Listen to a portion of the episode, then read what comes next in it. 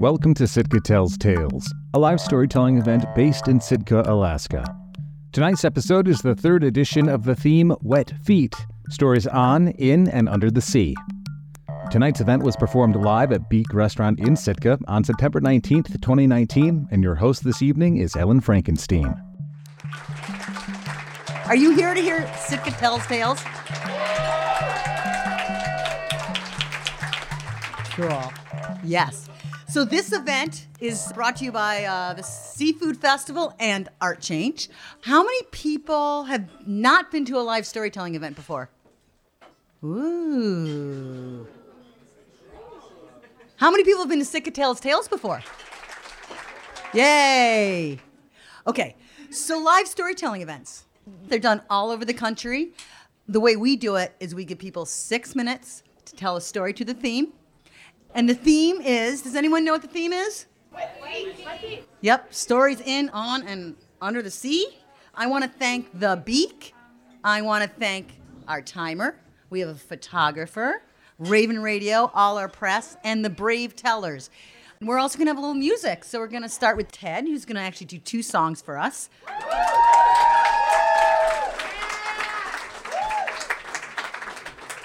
Ted Howard, born in Iowa, raised in Kalamazoo, Michigan, over 30 years a Sitkan. He likes it when it rains.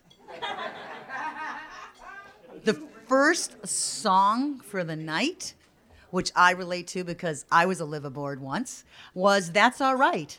Love reigns supreme on a liveaboard.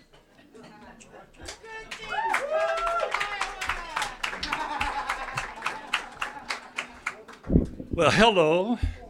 Th- This song started out with uh, a little riff from G7 to G7 sus. And I thought that was kind of cool, but it needs something else, so I put in a little funky thing.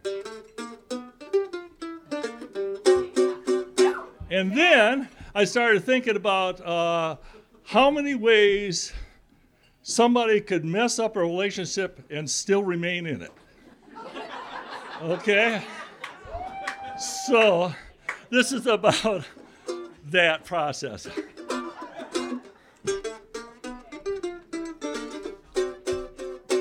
You burned up my galley, wrecked my brand new car. Even Ellen tells me this time you've gone too far, but that's all right. That's all right. Baby, that's all right. That's all right. That's all right.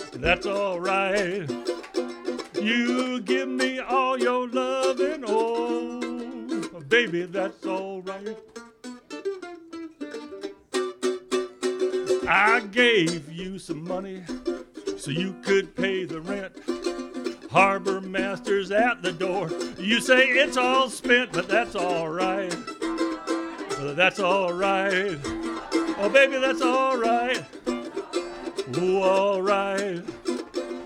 You give me all your loving. Oh, baby, that's all right.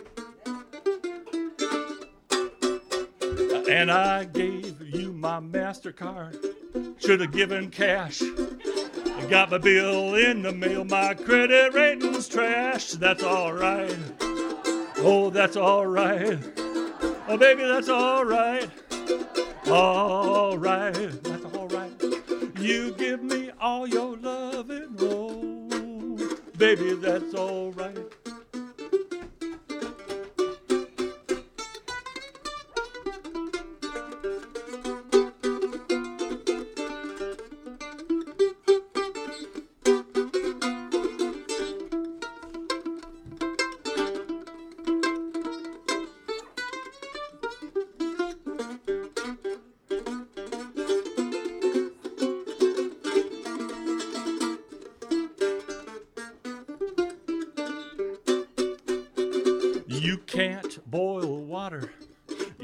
burn the toast.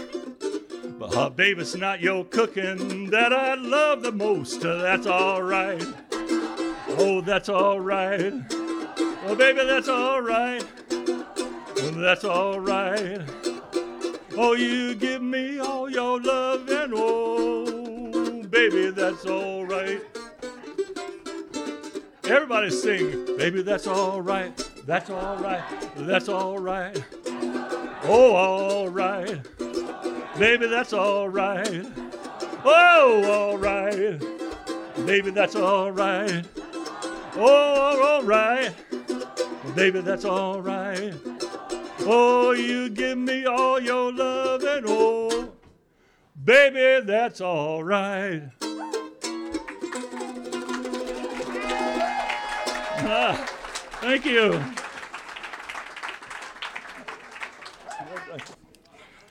So I get to introduce, I have the great honor of introducing Lakota Harden, a Lakota woman from the Black Hills of South Dakota by way of San Francisco Bay Area, a four-year resident of Sitka.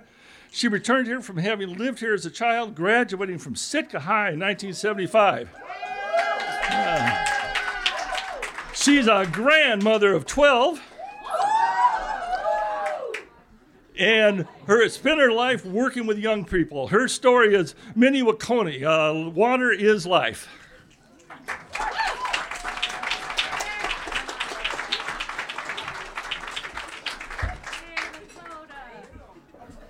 If anybody knows about Standing Rock, you know what Mni Wiconi is, right?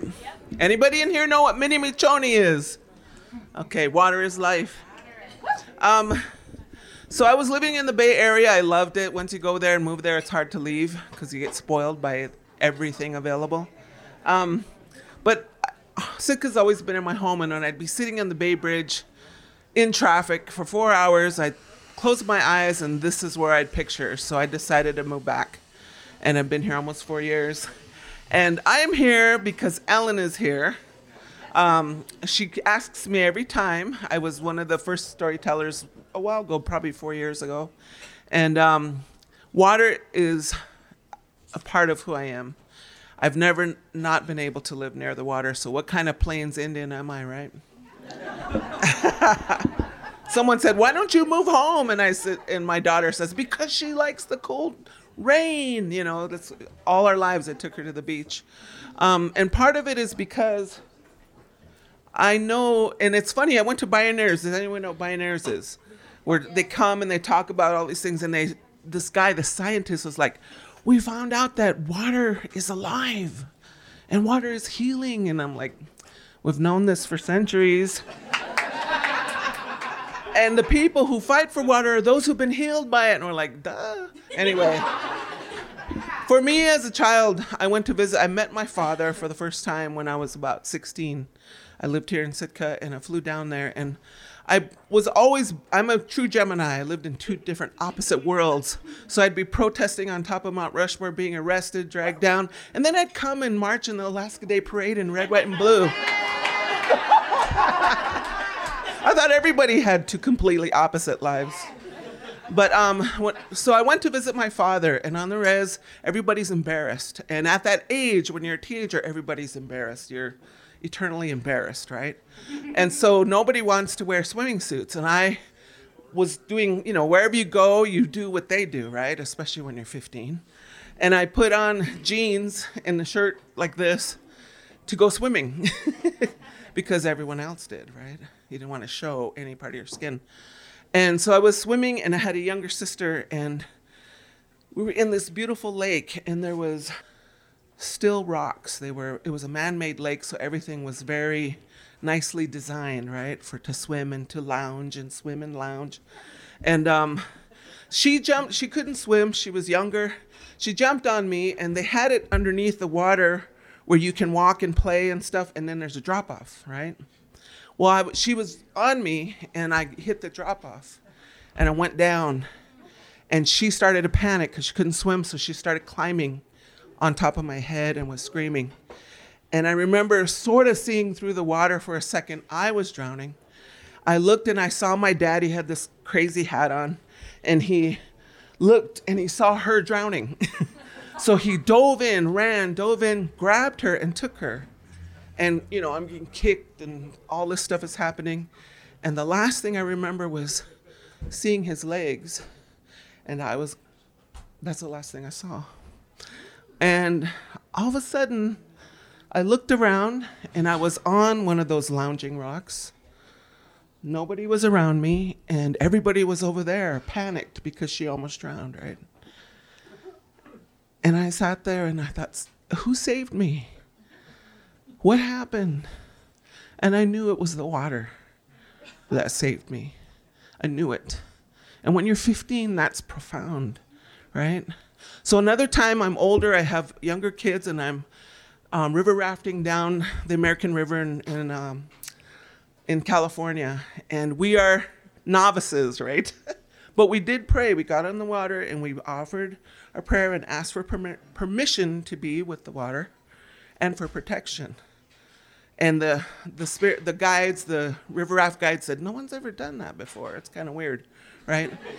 and so we were going down. It was all these native people, all this our youth program, right, to enjoy nature. And we got to the we were rafting, and they didn't we didn't realize it gets really wild, right? And there's all these cliffs and things, and we're like, ah, you know, lounge chair position. Remember lounge chair position if you fall in, right? And at one point, we everyone started having trouble, and we got to this point, and I looked down, and in that moment, I knew we were going to flip. We were stuck. Has anyone done that? And you flipped. You know it's coming, so you're like, you know, hold your breath, lounge chair position. And I got to, to that point, and I just closed my eyes, and I thought, okay, we're going. And I literally felt it wasn't a rogue wave, it wasn't, but I felt the river lift us off. And everybody in, in our raft were stunned because, you know, physics, all of that, we should have went over. And we were gently lifted off and floated down. And we all were stunned. We couldn't say anything because we knew, we knew, we felt it, everyone in the boat. So I know water is alive. I know it has a spirit. I know it watches out for us. Every time you turn on that faucet, every time you turn on that shower, every time you flush, say thank you to the water. We are so grateful the water came back this last couple days. We need it desperately. So we got to always remember to say thank you. And that's it for me.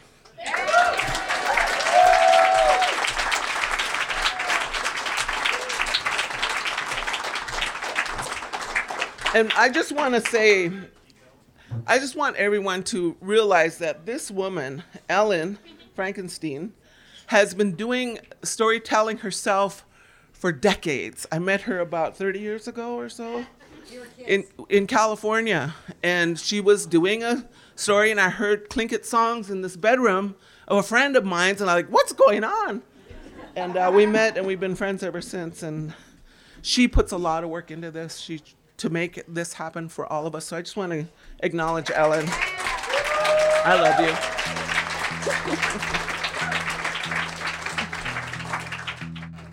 Okay, so Michael, Michael, where are you, dude?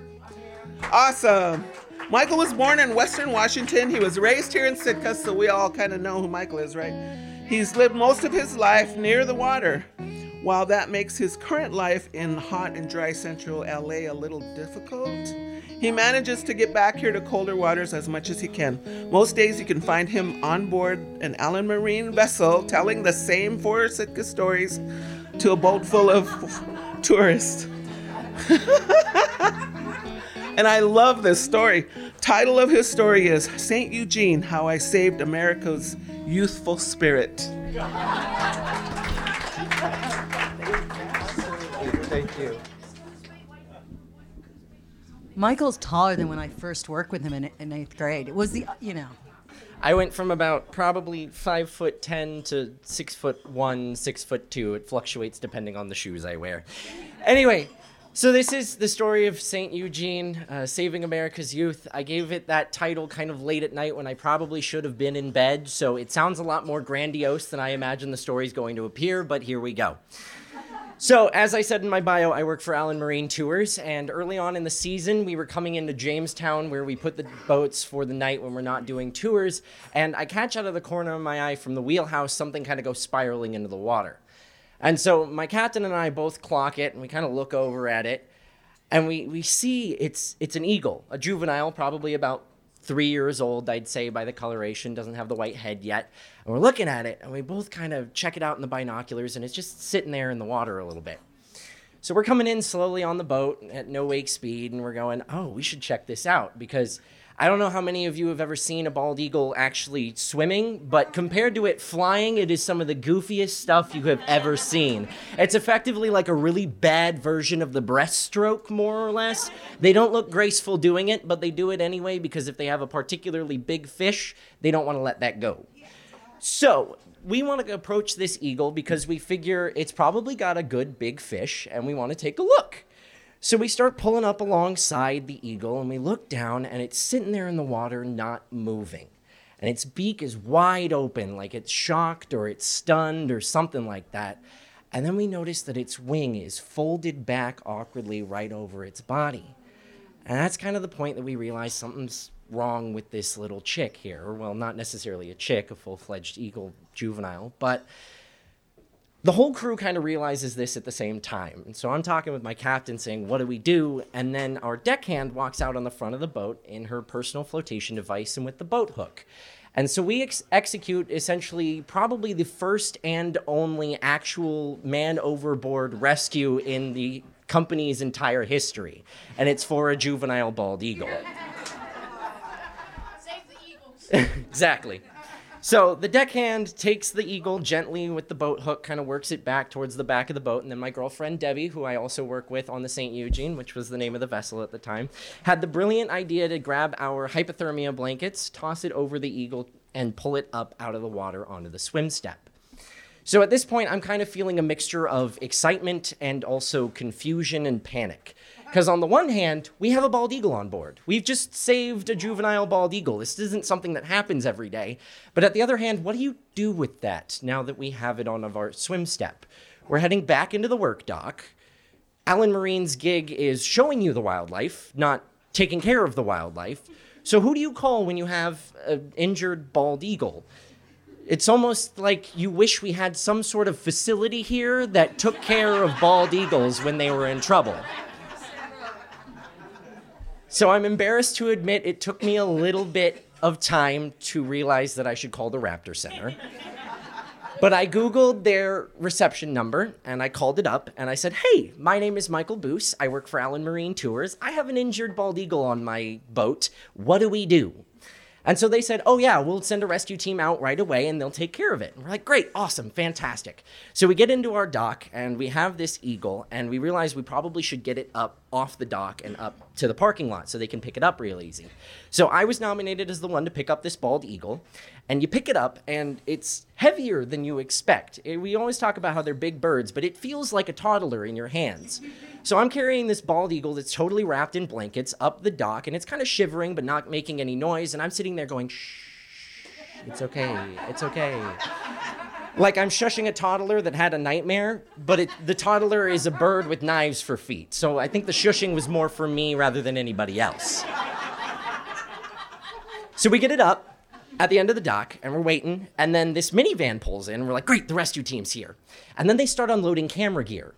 And one guy walks over to us and says, Hi, we're a camera crew from National Geographic. We're doing a special on the Raptor Center. Can we film you? So I just graduated from acting school in June.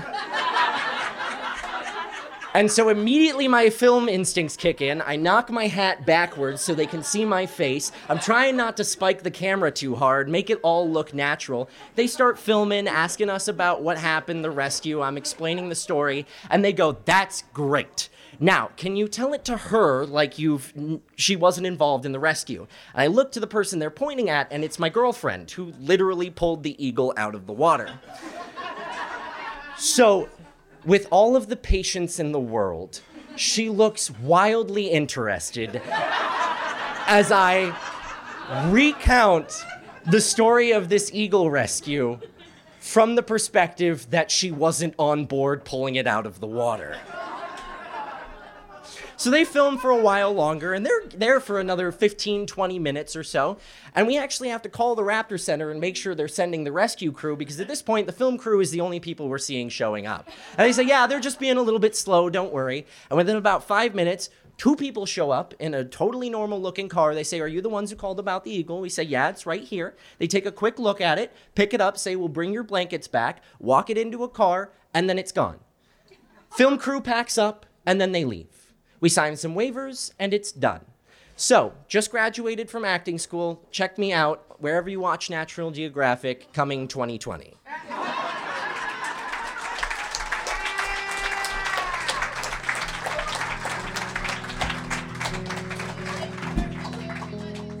Alrighty, so I have the great pleasure to introduce our next storyteller, Kaya. Kaya Elstad is a boy mom, a local artist, and adventurer extraordinaire. And the title of her story is Beer Run. And I'm very excited because if you've ever gone on a beer run, you know it never goes the right way, I'm sure. Okay. Um, so, real quick, I just wanted to ask how many people here go subsistence fishing? Anybody in here dip net? So, we do have a few people that, that do the dip netting thing. And okay. So, do you guys ever go beyond like just Redoubt or anywhere close? As my family. Um, so, my husband comes to me and he says, Hey, we're to go out to Whale Bay. We're to go out to Port Banks. We're to go dip netting for salmon. And I'm like, yeah, let's go do this. And I'm all excited. So we get all our stuff together. We get on the boat. I am not realizing that it is not just a two hour drive away. You know, working, busy mom stuff. I don't look at charts. I don't know where we're going. So, yay, Whale Bay two days of spending time with my amazing family on a 38 foot boat, I realize that a 38 foot boat is very, very, very small. One of my favorite things to do when we go dip netting is as soon as we get to where we're going and we drop anchor, I like to get in a kayak or we've got a little eight foot Walker Bay skiff. And the first thing I like to do is get in that with a sport pole and get the hell off the boat before my face explodes. And I become an entirely different human being that my family loves and adores. So we get there, I jump into this little eight foot Walker Bay. I got a kayak paddle, I got a sport pole, and I am ready to get away from everybody on the boat. So I get out there. Um, when the sockeye start to run, at the end of the sockeye run, the coho like to come in and they like to pick up all the egg pieces, particles, everything that flows downriver and eat it. So my favorite thing to do with my sport pole is to hook into these little cohos and let them pull me through the white water. It's kind of like surfing with a motor that has scales. So I'm in this little skiff, this little eight foot dinghy, and I, I row I row in there to go do this thing.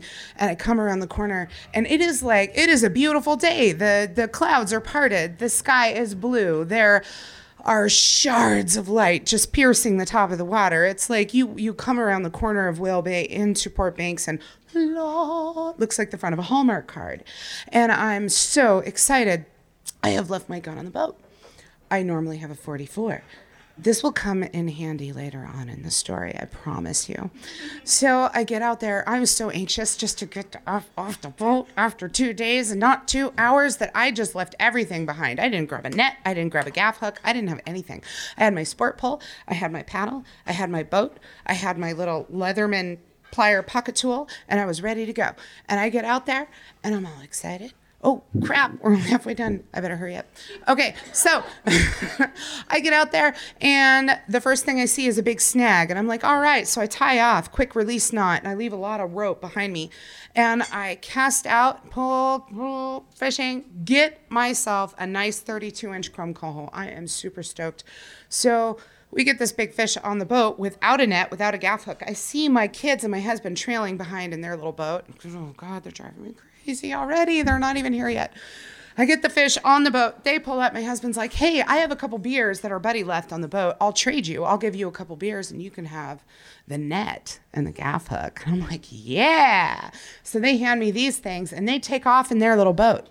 I've got a whole bunch of line trailing out. In order to get these items onto my little skiff, I had to run my line under the snag and over the other side, kind of tie off because tide was going out and the current was pushing me toward the beach, reach out to his boat, pull into mine, take the two Pabst Blue Ribbons and stick them under my seat. They weren't even cold. And grab the net, grab the thing, throw the fish at them. They take off, and then there's a current, right? Current's trying to push me toward the beach. I'm clinging to this slimy log. And all of a sudden, I realize the rope, after pulling on this fish and going under this other snag and tying myself off again to pull him close to me, I've got the ropes all wrapped up around my legs. They're totally hooked onto this side of the log and that side of the log. I'm looking at the whole show like, oh God, I got work to do. I start undoing it and I hear a blood curdling scream out of the other boat. Bear!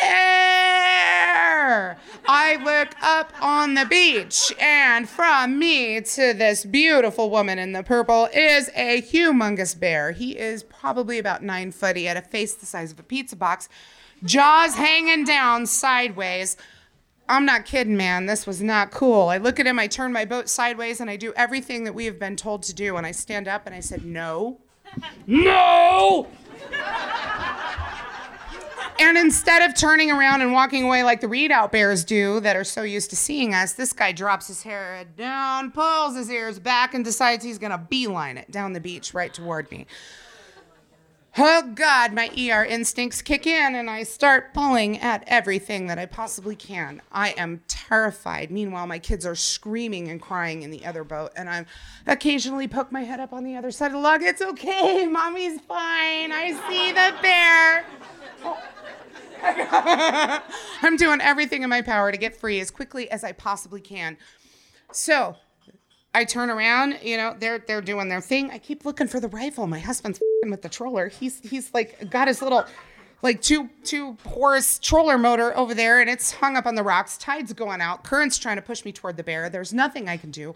And Kids are still screaming. Thank God there's a little rubber raft that are, that's going to see. I turn around and the bear is still making his way down the beach. Now he's about five feet behind me. I reach down between my legs and all I have is a warm Pabst that's been unopened. And I thought at that moment that I could crack it open and check it, but it might be a better weapon if I just hurl it at the bear's face. So I take this can of beer, full can of beer, and I turned around. And if you are offended by foul language, I am going to apologize right now because this is real. In this moment, I was either going to my pants, die, or cuss at this giant thing that wanted to tear me to pieces. I reached between my legs and grabbed one of those beers, and I was like, you, you're not going to eat me. As I'm screaming this, I throw the beer at the bear. It hits him square between the eyes, and just the very tip of it kind of pops open. It starts spinning around in circles in the water, and you could hear him diving at it. He was so interested in the beer, thank God, because I was sitting in a blood filled boat. Oh, God. So I'm clawing at this point in time, brand new $120 net over the side. I don't even care. I'm clawing my way up this slimy snag log to get to the very end. And as I get to the end and my fingers wrap around the end of it, I pull myself over and I turn around just in time to see his big hairy chest in the air. I jerked myself around the end of this log and this bear came down right at the back of my boat. He was no more than six inches off of the end of this little plastic dinghy the wake from his body pushed my boat out and around this snag, right? And I'm like, oh, I start going backwards downstream and I'm like, yeah, fuck yeah. And then I hear this scraping on the bottom of the boat, and I realize, you know, tide's still going out. I am hung up on the rocks. So my gigantic pear shaped girly self gets up, and I've got the kayak paddles, and I'm trying to push myself off the rocks, right? My kids are still screaming. I'm like, I'm okay. I get myself off of the rocks trying like hell to remember the safe word because I'm terrified. and this guy is coming. He's coming down. So, yes, I get myself off the rocks and the current pushes me into the other boat. And my husband says to me, Do you want me to tow you back to the big boat? no. And I got my paddle and I'm just, and we watch this big giant bear cross the river. He's all scrawny too. His jaw was broken. Something had happened to him. I was easy pickings, is what it ended up being. We get back to, I paddled my ass all the way back. He had his two horse trolling motor and I made it back to the boat before he did. That's how freaked out I was. We get in there. I jump out of the little skiff and I get into the boat and I am combing. I'm like, I know we got whiskey in here somewhere. I'm trying to find it. Ah, I am like so freaked out. So I get in there and I'm combing around and I, I find myself a little shot of whiskey and I'm trying to pour it. And I'm like, where was the rifle? I kept looking up and I kept looking for the 275. You told me to leave my 44 because you said you had the rifle. And he goes, I left it on the big boat. Kids get back in the skiff. Both boys are smart. They see the look on my face and they jump back in the boat and I close the door of the boat. I'm like, the last thing my children would have saw was me being ripped apart. What were you thinking? And he goes, the last thing that they would have remembered is me leaving you on the beach to get ripped apart.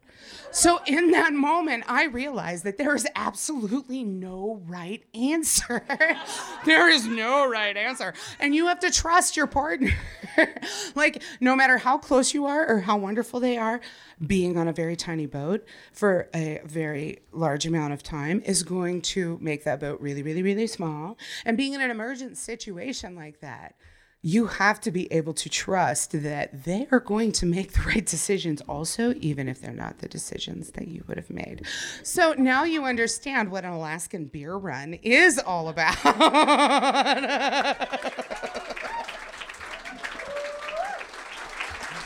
Thank you It's so awesome to be a big person and try to squeeze through small places in Sitka and convince everybody that we're just meant to cuddle. I don't know you, but you're going to feel parts of me that people that know me very well have never felt. Our next storyteller is Jim Steffen, better known to his friends as Steph. He came to Sitka in the fall of 1978 on his sailboat, the Moclips. Am I saying that correctly? Steph, where are you? Is that the Moclips? All right. So he worked with uh, Marika Partridge and other committed individuals to found Raven Radio. You founded Raven Radio. Hey, yeah, come on. We're going to give it up for this guy. he set up a boat repair business and worked as a shipwright for 25 years. He transitioned to inspecting vessels as a marine surveyor, his current occupation. So you're a marine surveyor now. Oh, that's fantastic. And now we know who to call. Is everybody like remembering his name? I hope. Steph has been happily married to Judy Kearns Steffen for 23 years. Congratulations. And enjoys his stepdaughter, Margie Kearns, and his two grandchildren, Juniper and Ivan. Parked on a Reef is a story about an incident in Berners Bay that resulted in several people getting wet feet due to unusual chain events.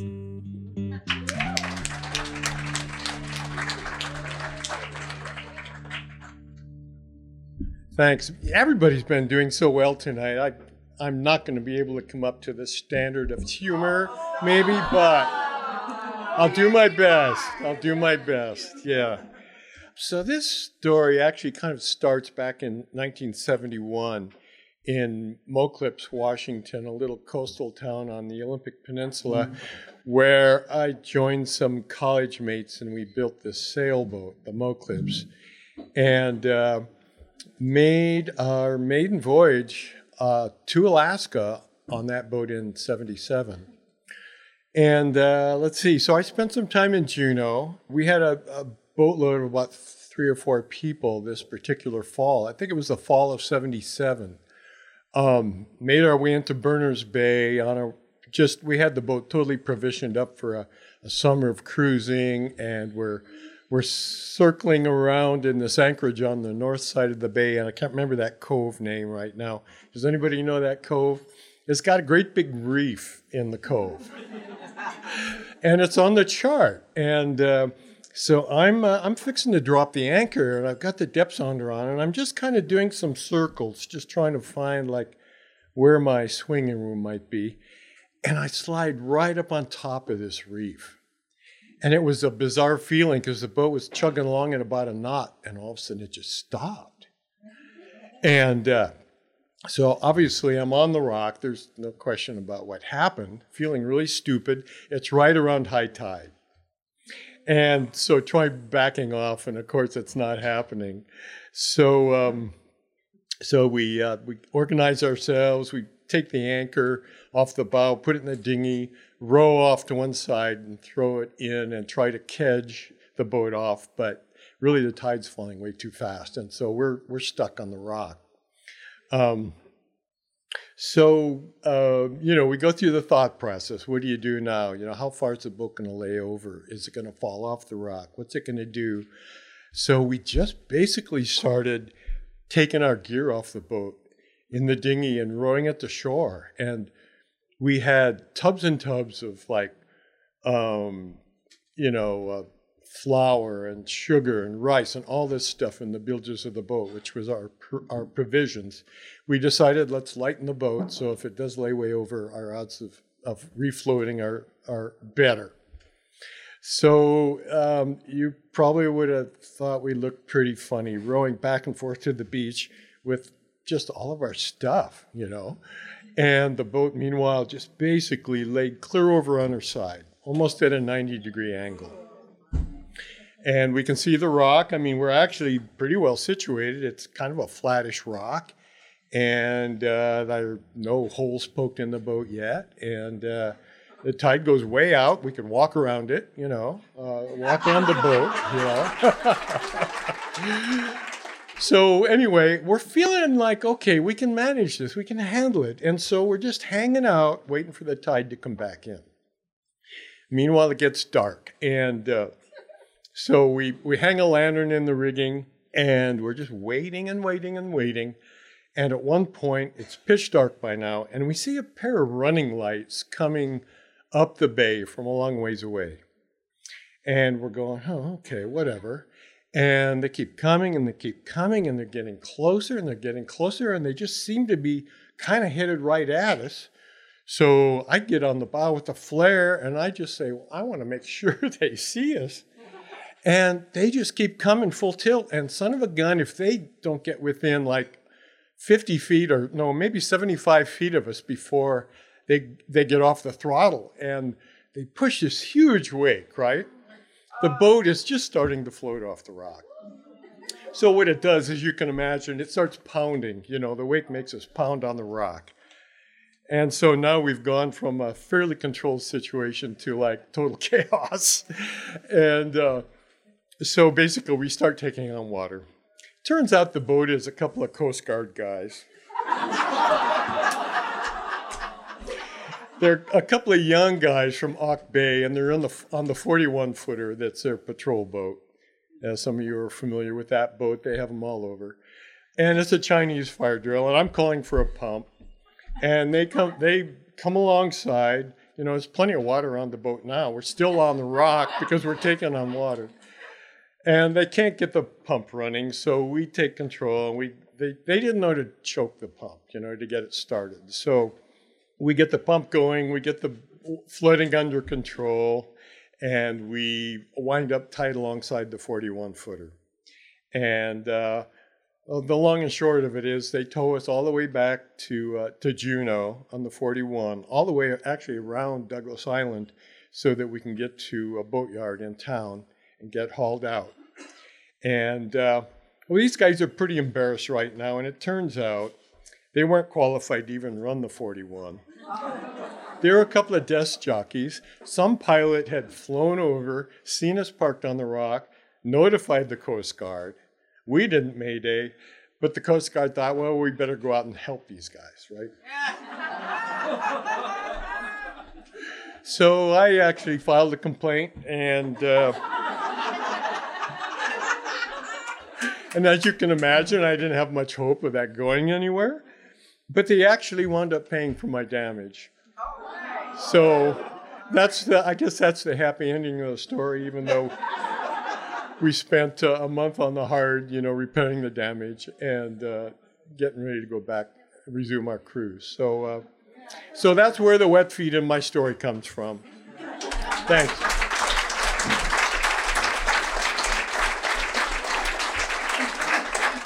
All right. So I'm going to introduce someone who I've known for many years. Deb Corso has been a friend of mine for probably the 40 years I've been here, darn near. She's been living around Alaska since the early 1980s, and she's worked in commercial fishing, mining, timber, construction, boat painting, and bartending before going into higher education and then pursuing a career as a freelance writer. She's dabbled in marriage, art, and a radio show. All with very limited success, she says.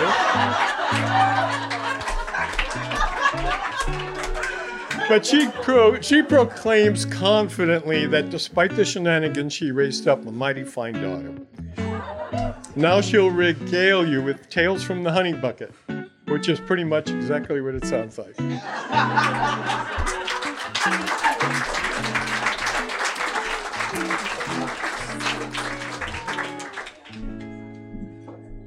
Howdy. Ellen gives amazing directions, but I don't follow them. I'm contrary. And so I'm going to apologize right now and tell you that I'm going to read this because I'm a writer, but it's going to be worth it. Because if I don't read it, it's going to be from the hip. These are tales from the honey bucket.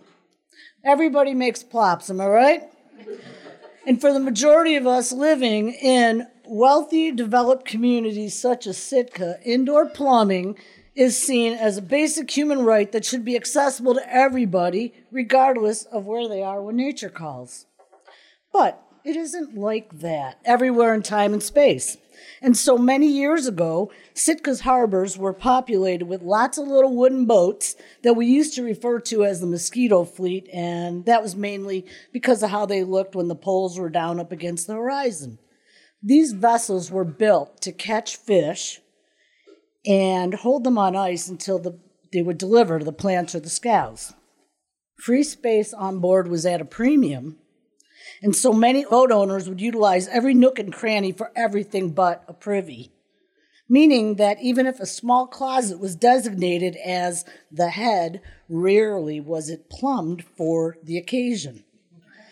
It also meant squatting between survival suits, sash weights, busted gear, old electronics, and those very expensive paper towels that were only for special occasions, leaving a person with the choice between old Weatherfax paper or tearing pages out of a box of Louis L'Amour novels to wipe their nethers with.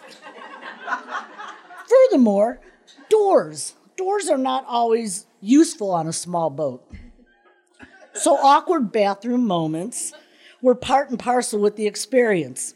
I actually had one skipper who relished in having a captive audience during gear soaks while he practiced bugling an elk from his special throne room. No judgment either, because it actually helped me call in my first cow. Now, logistically, it seems much easier and socially acceptable for males to just have a wee off the side of the boat, but for women, not so much. In the screaming seas when I was out west, I have seen men stand in the corner on deck to relieve themselves while I suffered in agony simply because I, I needed to, but I wouldn't dare drop trow and squat down beside them, not my rain gear.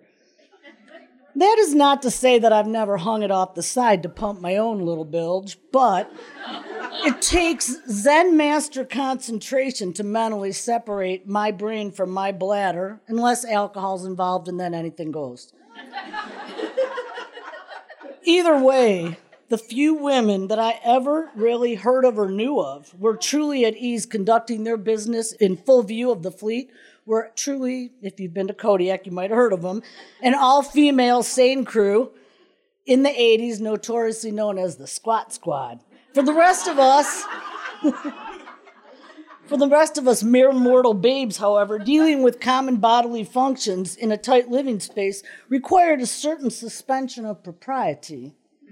Let's not forget either that there are additional challenges that girls get to contend with on a monthly basis. And aside from the bloating and the bitching, there's also a lack of privacy and practicality that make bucket blasting even less attractive than it already is.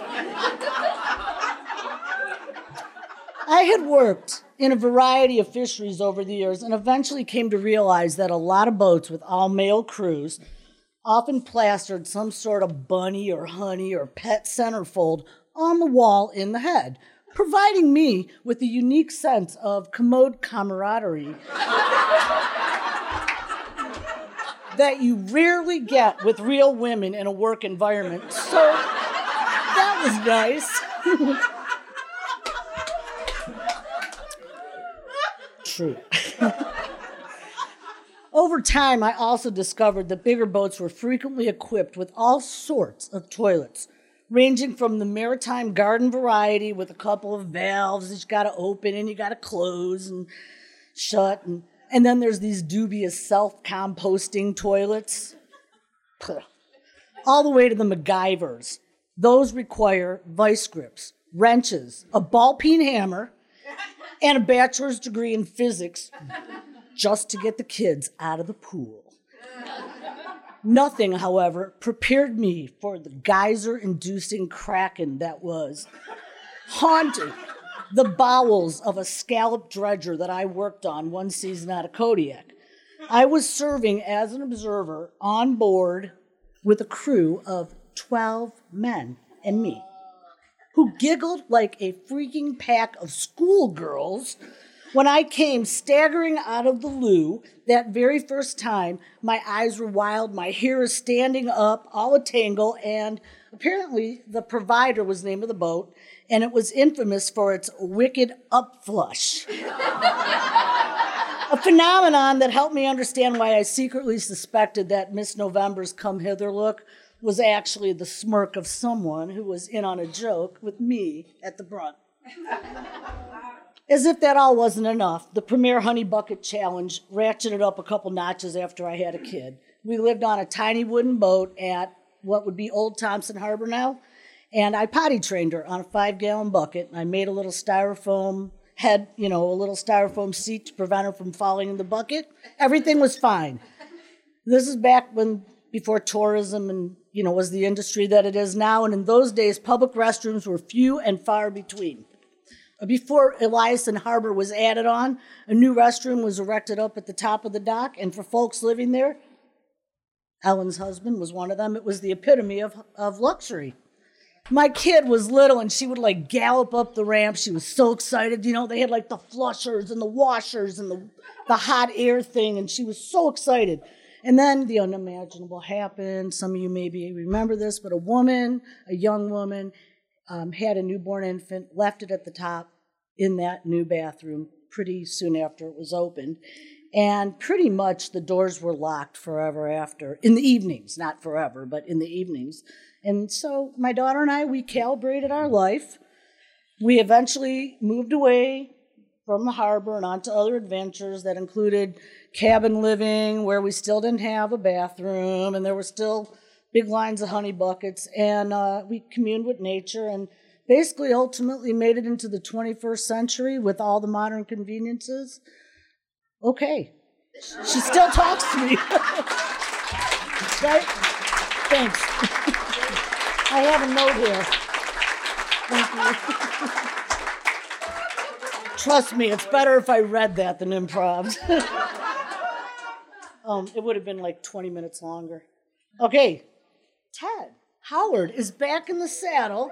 He's going to play a cool breeze. A thank you to his wife of 46 years. This one made me cry. Thank you so much. Thank you. Well, my friend uh, Vern Culp gave a, a few of us a prompt word, a stormy. He says, everybody write a song, use the word stormy.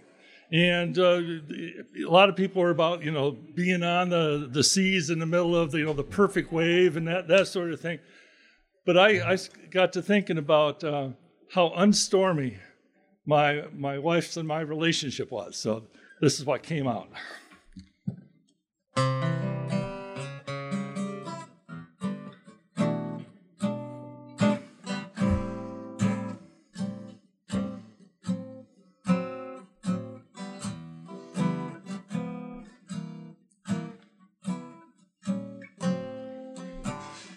You heard a stormy Monday, stormy Tuesday too.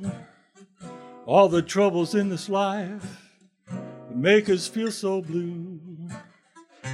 All through our lives, you've never been stormy with me.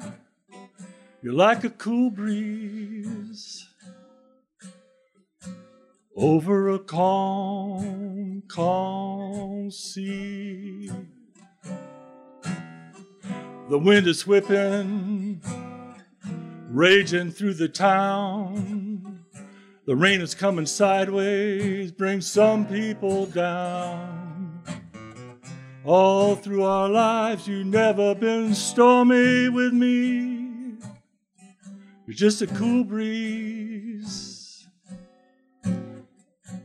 over a calm, calm sea. Some people like the push and the pull, the ups and downs. I want to thank you for that peaceful life we found. The storm is building, you can hear the ocean roar. Hear those stones a clacking as they shift along the shore. All through our lives, you've never been stormy with me.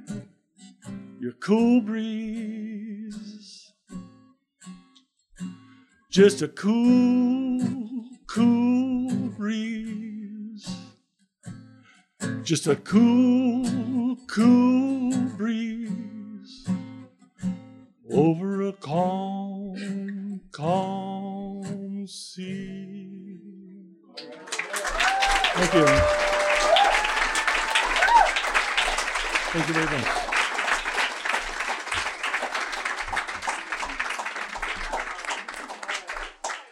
Thanks, Ted. Wow. Another clap for everybody.